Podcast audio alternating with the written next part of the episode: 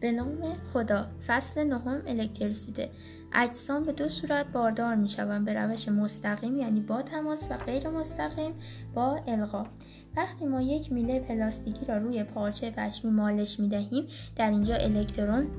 سباک و آزاد از, از پارچه پشمی جدا شده و الکترون از دست می دهد و بارش مثبت می شود و میله که تعداد زیادی الکترون دارد بارش منفی می شود و برای اینکه بدانیم جسمی باردار است و یا اینکه نوع بارش چیست از وسیله به نام الکتروسکوپ استفاده می کنیم روش القا وقتی شما میله با بار منفی را به دو گویی که خونسا هستند نزدیک کنید چه می شود که گوی اول بارش مثبت می شود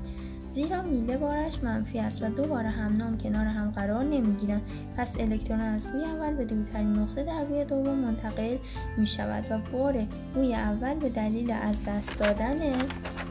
الکترون مثبت می شود و حالا اگه میله را بردارید این دوباره دوباره گویی ها به حالت اول برمیگردند پس ابتدا گویی ها را فاصله داده و بعد میله را بردارید. اجسامی که الکترون آنها به هسته وابستگی ندارد اجسام رسانا مثل فلزات و برعکس آنها اجسامی که الکترون به هسته وابسته است نارسانا مثل چوب خشک. وقتی یک ابر بر اثر تماس مستقیم با یک ابر دیگر و یا با تماس غیر مستقیم با کوه یا هوا باردار شود حالا دو ابر با بارهای ناهمنام کنار هم قرار می‌گیرند و الکترون از ابری به ابر دیگر منتقل می شود به این تخلیه الکتریکی یا رعد و برق می‌گویند و یا اگر این تخلیه بین